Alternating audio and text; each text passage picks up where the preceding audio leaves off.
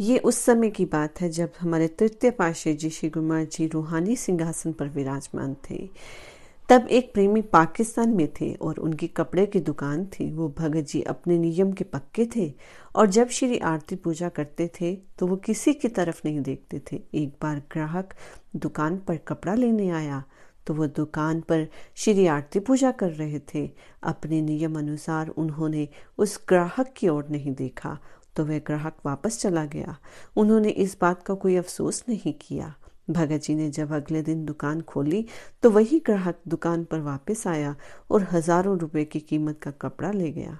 कुछ समय बाद जब भगत जी श्री आनंदपुर दर्शन करने पहुँचे तो श्री गुरु महाराज जी ने फरमाया, भगत जी, आप बहुत प्यार करते हो हमसे, पर हम तुमसे भी ज़्यादा तुमको प्यार करते हैं। हम ग्राहक बनकर आपके पास आए और आपने अपना नियम नहीं तोड़ा और हमसे नाता जोड़ा। तब भगत जी बोले, स्वामी जी, हमको तो सिर्फ़ और सिर्फ़ आप, अपने ही चरणों की भक्ति प्रदान करो। भक्ति दान मोहि दीजिए, गुरुदेवन के देव, और कुछ नहीं चाहिए निस दिन तुमरी सेव।